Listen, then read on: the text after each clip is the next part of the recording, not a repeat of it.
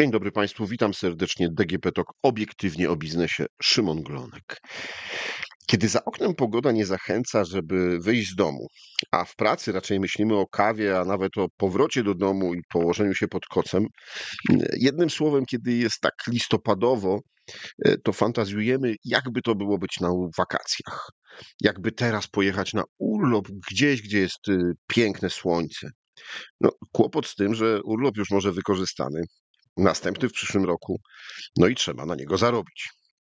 Drodzy słuchacze, może jest rozwiązanie. Może to się nazywa workation. I właśnie o tym dzisiaj porozmawiam z panią Anetą Matyją-Miarką, radczynią prawną z kancelarii Rubicon, Kancelarii Radców Prawnych i Adwokatów. Dzień dobry. Dzień dobry. Pani mecenas, no to jak, to workation może nas trochę uratować? Moim zdaniem tak. I na wstępie chciałabym zaznaczyć, że ten, to wprowadzenie bardzo mnie rozmarzyło, bo akurat za oknem u mnie bardzo deszczowo dzisiaj, więc chętnie bym się przeniosła w jakieś ciepłe miejsce z dużą ilością słońca.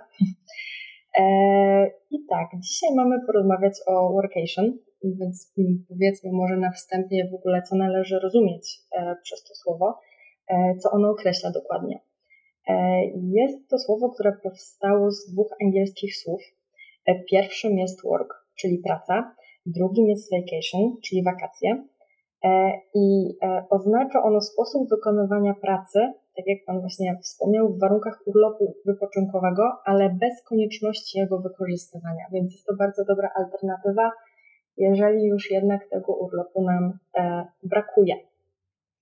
E, jeżeli chodzi właśnie o workation, e, oznacza to, że pracownik może porozumieć się z, ze swoim pracodawcą co do miejsca, z którego będzie świadczył swoją standardową pracę, i chęć zmiany takiego miejsca, na przykład właśnie z biura, e, to przejście na tak zwaną pracę zdalną, która pojawiła się w Polskim Kodeksie Pracy w kwietniu tego roku.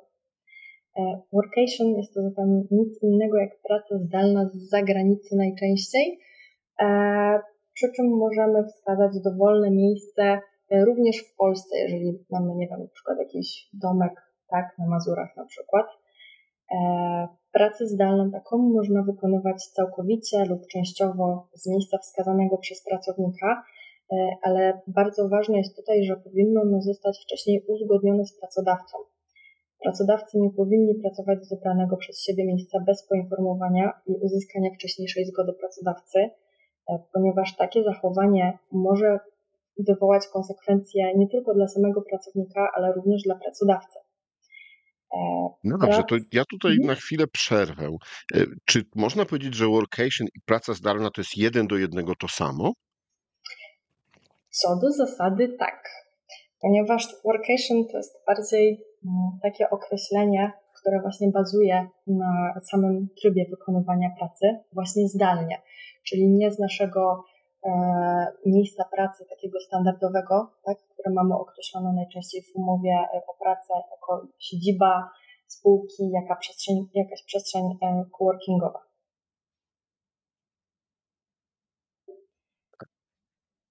E, wracając jeszcze do... Są jakieś różnice, e... bo no, te rozwiązania, które weszły w tym roku do prawa pracy, wydaje się, że różnicują też pracę zdalną trochę samą w sobie. Wprowadzenie pracy zdalnej właśnie w tym roku do kodeksu pracy jest pokłosiem wcześniejszej instytucji, która dokładnie tak samo była nazywana, czyli praca zdalna, ale która została wprowadzona do ustawy szczególnej w związku właśnie z pandemią, która się rozpoczęła trzy lata temu. Tylko różnica tutaj polegała na tym, że praca zdalna w rozumieniu tej ustawy szczególnej covidowej miała na celu przeciwdziałanie zarażeniu się między pracownikami, tak, rozprzestrzenianiu się wirusa, przy czym jak widać też tutaj z praktyki ta forma wykonywania pracy zdalnej się przyjęła, jest akceptowalna zarówno przez część czy też większość pracodawców pracownicy bardzo chętnie ją przyjmują, więc tutaj należy trochę zaznaczyć, że ta praca zdalna, która była wcześniej, była głównie miała na celu przeciwdziałanie właśnie rozprzestrzenianiu się wirusa, a ta praca zdalna, która jest teraz w kodeksie pracy, ma już taki charakter bardziej usystematyzowany i po prostu weszła w krew jakby w wyniku tych wcześniejszych rozwiązań. To jest tak, że każdy może skorzystać z pracy zdalnej? Co do zasady tak, przy czym tutaj też trzeba zwrócić uwagę na przykład na pracowników linii produkcyjnych na przykład, tak, albo nie wiem, kucharzy dajmy na to, czyli to są takie osoby, które raczej będą miały trudność w przeniesieniu swojej pracy do innego miejsca, tak, oni są związani właśnie z tym konkretnym miejscem, w którym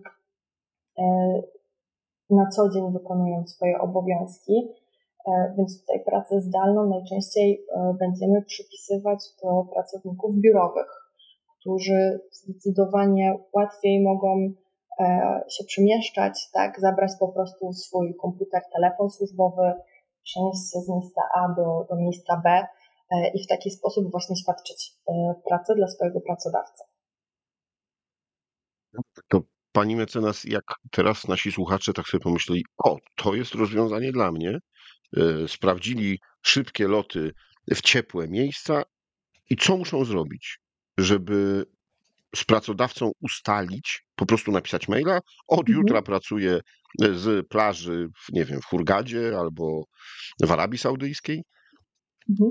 Tak, to jest bardzo dobre pytanie. Też mogę tutaj dodać, że obecnie w ofertach biur podróży są też takie miejsca jak Fuerventura, Madera, Teneryfa, więc to zdecydowanie działa na wyobraźnię. Żeby skorzystać z możliwości pracy zdalnej, pracownicy przede wszystkim powinni złożyć wniosek do swojego pracodawcy o możliwość skorzystania z takiej formy właśnie pracy. Taki wniosek może zostać złożony w postaci papierowej lub elektronicznej. Postać papierowa czy elektroniczna polegają na tym, że można odręcznie napisać taki wniosek, podpisać go, można wysłać maila na przykład też, przy czym tutaj w pierwszej kolejności należy zapoznać się z wewnętrznymi regulacjami, które u danego pracodawcy obowiązują, albo na przykład odnieść się też do takich zwyczajowych sposobów składania wniosków, które obowiązują w danym zakładzie i w taki sposób właśnie złożyć wniosek o wyrażenie zgody na wykonywanie takiej pracy. Jakie obowiązki ma pracodawca, który otrzyma taki wniosek? Jak musi zorganizować taką pracę? Czy musi coś organizować dla swojego pracownika? Tak, jak najbardziej. Jeżeli pracodawca wyrazi zgodę na wykonywanie pracy zdalnej, w takim wypadku przechodzimy do kolejnego etapu, czyli właśnie ustalenia zasad wykonywania takiej pracy zdalnej. Jeżeli u pracodawcy nie działają związki zawodowe, a on sam też nie wprowadził regulaminu pracy zdalnej, to pracownik powinien podpisać z takim pracodawcą porozumienie, w którym zostaną ustalone warunki wykonywania pracy zdalnej. W takim porozumieniu należy w szczególności ustalić zasady porozumiewania się na co dzień, tak, między pracodawcą a pracownikiem, sposób potwierdzania obecności przez tego pracownika. W tym przypadku na pewno bardzo przydatne są takie elektroniczne formy potwierdzenia obecności. Są teraz na rynku dostępne programy do załatwiania spraw kadrowych, tak, bez konieczności wypełniania dodatkowych dokumentów. Wystarczy złożyć wniosek przez kliknięcie, tak, w odpowiednią rubrykę, więc teraz te środki porozumiewania się się są bardzo łatwo dostępne. Co więcej, w takim porozumieniu też należy ustalić zasady kontroli wykonywania pracy przez pracownika, ponieważ pracodawca powinien mieć możliwość weryfikowania, w jaki sposób pracownik pracuje. Powinni również ustalić zasady pokrywania kosztów, które są związane właśnie z na przykład serwisem, instalacją urządzeń potrzebnych, które są niezbędne tak, do, do pracy dla takiego pracownika, chyba że pracodawca sam zapewni właśnie ten, ten serwis sprzętu, tak, który jest niezbędny do, do pracy pracownikowi. Konieczne jest też ustalenie zasad kontroli w zakresie przestrzegania B H P, bezpieczeństwa i ochrony informacji, również w zakresie procedur ochrony danych osobowych, czyli takie ogólne zasady, które i pracownik, i pracodawca muszą mieć ustalone, żeby wiedzieć, w jaki sposób ta praca ma być wykonywana, tak? Przez to, że właśnie na co dzień się nie będą widzieli, tylko będą najczęściej porozumiewać się tylko zdalnie, przez maile na przykład służbowe, no i też niejednokrotnie będą w znacznej odległości od siebie. Czy jest taka praca ograniczona czasowo? Czy w takim porozumieniu powinno być napisane, że pracownik może na tydzień, dwa, miesiąc, pół roku wyjechać sobie? Tak, powinien taki okres być wskazany w tym porozumieniu. Co do zasady przepisy umożliwiają wykonywanie pracy zdalnej zarówno w części, jak i w całości w takiej formie zdalnej, ale ze względu na to, że mówimy dzisiaj o workation, raczej przyjmuje się, że w takim wypadku są to ograniczone okresy, tak, czyli tydzień, dwa tygodnie, tak, czasami dłużej, w zależności od potrzeb i ustaleń przede wszystkim między stronami. Przy czym jeżeli chodzi tutaj o długość pobytu pracownika w danym miejscu, szczególnie jeżeli będzie to inny kraj niż Polska, należy rozpoznać kilka dodatkowych kwestii, które mogą zaważyć ostatecznie na tej decyzji, czy pracodawca wyrazi zgodę na tą pracę zdalną, czy też nie. Pierwszym takim obowiązkiem jest kwestia związana z podatkiem dochodowym. Drugim to są składki na ubezpieczenie społeczne, a także obowiązki, które mogą wynikać z wewnętrznych uregulowań prawa właściwego dla tego kraju, w którym pracownik zdecydował się wykonywać pracę zdalną, ponieważ inne państwa mogą przewidywać dodatkowe wymogi, które pracodawca polski no, powinien dla własnego bezpieczeństwa w pierwszej kolejności rozpoznać, żeby nie narazić się na kary finansowe na przykład. I rozumiem, że jeśli mówimy o workation, wyjeżdżam z Warszawy, Wrocławia, Krakowa do Zakopanego czy do w Bieszczady, to tutaj nie ma problemu, no bo jasna sprawa, Z U S i podatki płacimy w Polsce, nic się nie zmienia. Ale jeśli wyjeżdżamy za granicę, to jak to wygląda? Tutaj sprawa się komplikuje, bo wszystko zależy od tego, do jakiego kraju pracownik będzie chciał wyjechać. Odnośnie konsekwencji podatkowych, w tym wypadku konieczne będzie rozpoznanie, czy Polska zawarła z danym krajem, z którego pracownik zamierza pracować, umowę o unikaniu podwójnego opodatkowania, czy też nie. A tym samym, czy pracownik, w zależności od długości pobytu w danym kraju, będzie w dalszym ciągu polskim rezydentem podatkowym, czy też nie. I kolejno, czy pracodawca utrzyma obowiązek pobierania zaliczek tak, na podatek dochodowy i, i odprowadzenia ich tutaj do Polskiego Urzędu Skarbowego. Zasadą jest, że polskim rezydentem podatkowym jest osoba fizyczna, która przybywa na terytorium Polski w danym roku podatkowym przez ponad sto osiemdziesiąt trzy dni albo posiada lub posiada Centrum Interesów Osobistych lub Gospodarczych. Tak w skrócie się to określa jako ośrodek interesów życiowych w Polsce właśnie. Podatnik, który nie spełnia żadnego z tych warunków, jest traktowany jako nierezydent podatkowy i tym samym wtedy ten obowiązek podatkowy tutaj w Polsce nam, że tak powiem, odpada. Ale jeżeli te wymogi są zachowane, no to w dalszym ciągu też ten obowiązek podatkowy w Polsce pozostaje. Przy czym też należy podkreślić, że wszystko zależy od okoliczności danego e, przypadku i przede wszystkim kraju, e, do którego pracownik chce się udać, żeby tą pracę zdalną wykonywać. Jakie ustalenia są po stronie pracodawcy czy pracownika? E, ta kwestia ma znaczenie zarówno dla pracownika, jak i pracodawcy, przy czym ja najczęściej występuję po stronie pracodawcy, więc na pewno w pierwszej kolejności zaleciłabym, żeby to pracodawca we własnym zakresie, interesie przede wszystkim dokonał takich ustaleń, a pracownik na, na własną rękę, ponieważ no, raczej w praktyce polega to na tym, że to pracownik wychodzi z inicjatywą zmiany miejsca takiego okresowego, powiedzmy na bardziej egzotyczne, tak? Więc tutaj pracodawca na pewno będzie chciał zweryfikować, co się z tym wiąże i raczej powinien we własnym zakresie sprawdzić, jakie obowiązki w związku z taką zmianą miejsca pracy będą na nim spoczywały i jakie ewentualnie dodatkowe wymogi będzie musiał spełnić.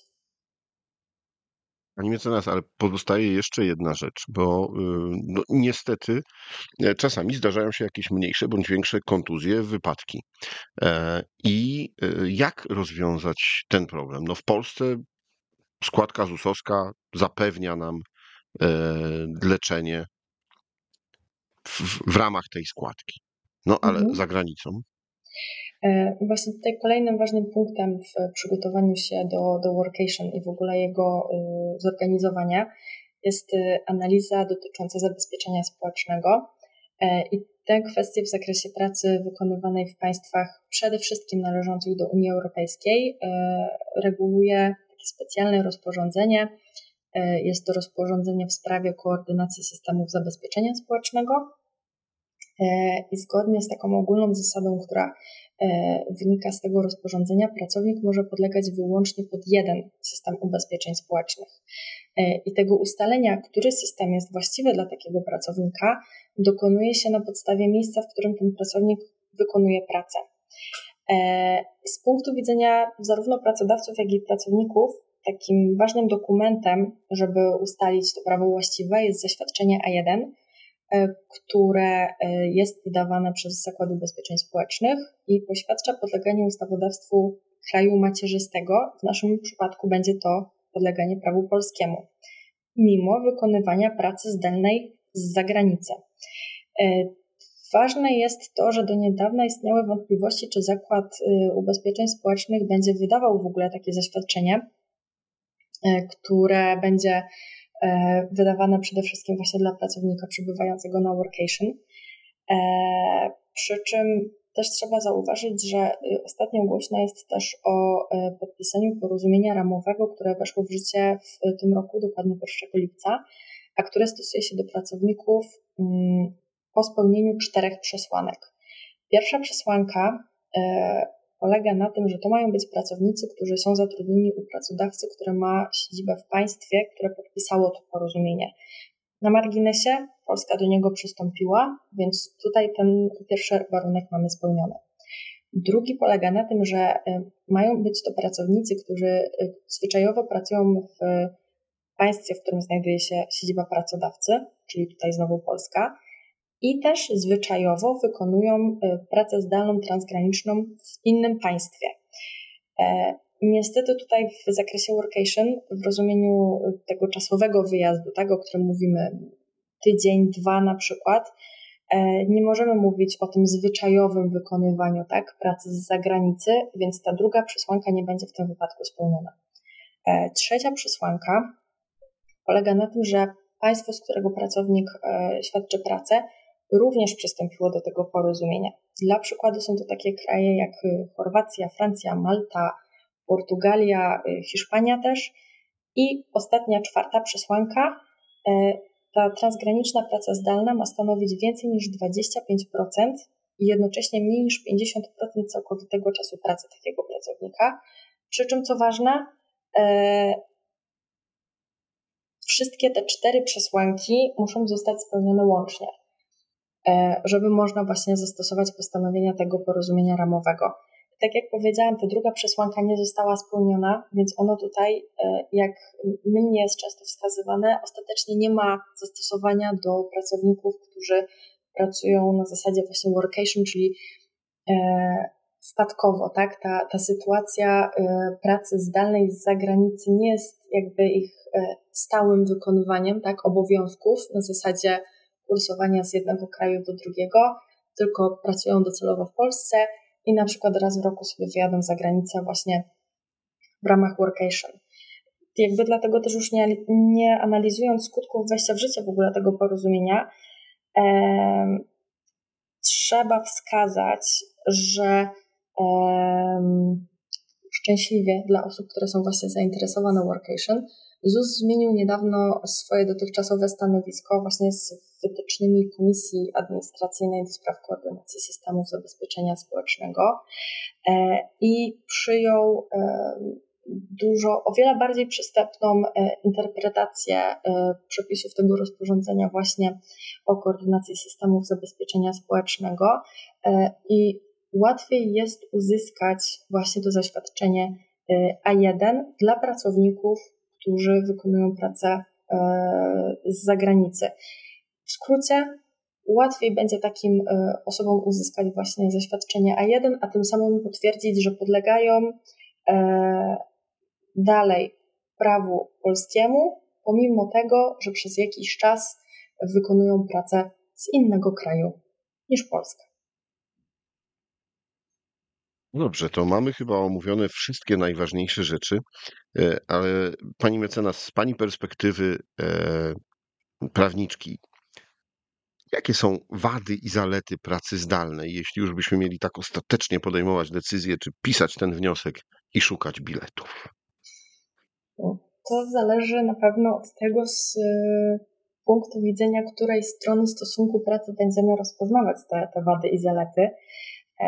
Zalety na pewno z punktu widzenia pracownika to jest oszczędność czasu, ponieważ wiele osób musi dojeżdżać do pracy przez pół godziny, godzinę, później też trzeba doliczyć powrót, a pracując zdalnie jednak oszczędzamy ten czas, pracując zdalnie właśnie też w ramach workation, czyli tego połączenia pracy, tak, obowiązków służbowych też z, z życiem prywatnym.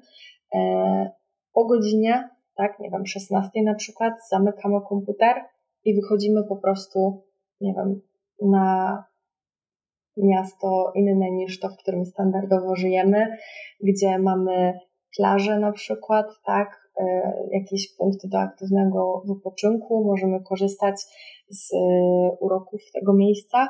Więc to na pewno można zaliczyć jako plus takiej pracy zdalnej. Konsekwencją tego też jest możliwość godzenia życia prywatnego i zawodowego.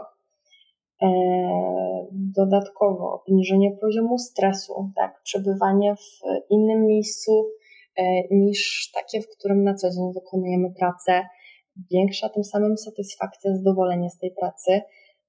Jak powszechnie wiadomo, pracownik pracuje po to, żeby żyć, a nie żyje po to, by pracować, więc też dobrze by było tutaj ten balans zachować. Co więcej... Ja już widzę bardzo dużo plusów z punktu widzenia pracodawcy. Jeśli ma wypoczętego, niezestresowanego Oczywiście. pracownika, no to on jest bardziej kreatywny i pewnie chętniej podejmuje nowe wyzwania w pracy. A jakie są jeszcze wyzwania, znaczy jakie są jeszcze zalety z punktu widzenia pracodawcy? Z punktu widzenia pracodawcy na pewno niższe koszty utrzymania miejsc pracy.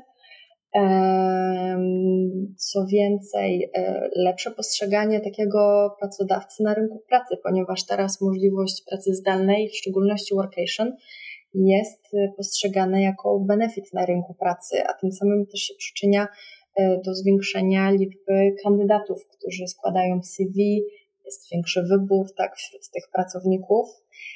I tak jak właśnie pan wskazał wcześniej, pracownik, który jest zadowolony ze swojej pracy, pracuje wydajniej, osiąga lepsze wyniki i często w krótszym czasie. Jakieś wady? Tak, też się znajdą, żeby zachować równowagę. Tak jak wskazałam, przy zaletach dla jednych pracowników to jest szansa na obniżenie poziomu stresu, zaś dla innych pracowników wręcz przeciwnie. Niektórzy wskazują na to, że jednak w ramach wykonywania pracy zdalnej, nawet jeżeli to jest praca zdalna wykonywana właśnie w warunkach urlopu wypoczynkowego, czyli na jakimś wyjeździe, powoduje podwyższenie tego stresu, poczucie, że cały czas są w pracy, zaciera się ta granica między życiem prywatnym a zawodowym. Kolejną wadą, jaką można tutaj dostrzec, jest to, że na pewno trudniej jest pracownikom, przynajmniej części z nich, utrzymać dyscyplinę pracy. Muszą oni samodzielnie organizować czas, wyznaczać sobie określone zadania do wykonania, co nie zawsze jest jednak łatwe, ponieważ najczęściej atmosfera, która panuje w biurze, motywuje do pracy. A będąc w domu czy w innym miejscu, które sobie wybierzemy do, do pracy zdalnej, jest tak w miarę komfortowo dookoła, właśnie jest dużo rozpraszaczy i to znacznie na pewno utrudnia koncentrację na takich standardowych obowiązkach służbowych. Czyli to... z punktu widzenia pracodawcy wadą może być to, że pracownik będzie jednak tyć wolniej pracował. Na pewno, o ile w ogóle, bo znam też takie przypadki, tylko to akurat miało miejsce w czasie pandemii, gdzie pracownicy konstruowali sobie takie mechanizmy, żeby leżąc na kanapie poruszać myszką tak, od komputera, żeby się nie przełączył w tryb czuwania, bo też niektórzy pracodawcy kontrolowali, na ile są aktywni, i tą myszką ruszali za pomocą kija od szczotki. Także no, niektórzy wykonują wolniej, niektórzy w ogóle nie wykonują tej, tej pracy, więc tutaj też widać, że to jest najlepszy przykład na to, że praca zdalna u niektórych pracodawców jest na pewno oceniana na plus, a niektórzy w dalszym ciągu z taką dużą rezerwą do niej podchodzą, przy czym to też wszystko zależy od tego, jakie nastawienie ma sam pracodawca i sam pracownik, tak? Czy jest lojalny, zdyscyplinowany, czy jest obowiązkowy, no czy też chce po prostu wykorzystać tą pracę zdalną na zasadzie szef nie widzi, mogę robić coś innego. No tak, ale wtedy naraża się na to, że jeśli napiszę taki kolejny wniosek za jakiś czas, na przykład w marcu, kiedy też pogoda u nas w Polsce nie jest najlepsza, to pracodawca może powiedzieć, nie, nie, w listopadzie to cię nie było tak naprawdę w pracy. Tak, pracodawcy nie mają obowiązku, żeby te wnioski o pracę zdalną wszystkie tak, uwzględniać. Są takie grupy pracowników, które są określane jako pracownicy uprzywilejowani i to są osoby, które wychowują na przykład dziecko do czwartego roku życia, sprawują opiekę nad członkiem najbliższej rodziny, też pracownice w ciąży. W takim wypadku co do zasady ten wniosek powinien być uwzględniony, chyba że pracodawca będzie w stanie wykazać, że wykonywanie tej pracy zdalnej przez tego pracownika z tej grupy właśnie e, szczególnej e, nie jest możliwe ze względu na organizację pracy czy też rodzaj pracy, która jest wykonywana przez tego pracownika. Więc jest bardzo dużo e, okoliczności, które mogą wpłynąć na samo uwzględnienie wniosków, jak i ostatecznie kształt e, tej pracy zdalnej, prawa i obowiązki zarówno po stronie pracownika, jak i też pracodawcy. Drodzy Państwo, wierzę, że już jesteście teraz zabezpieczeni w pełną, kompletną wiedzę na temat workation. No i ci, którzy postanowili, no to zapraszamy do napisania wniosku.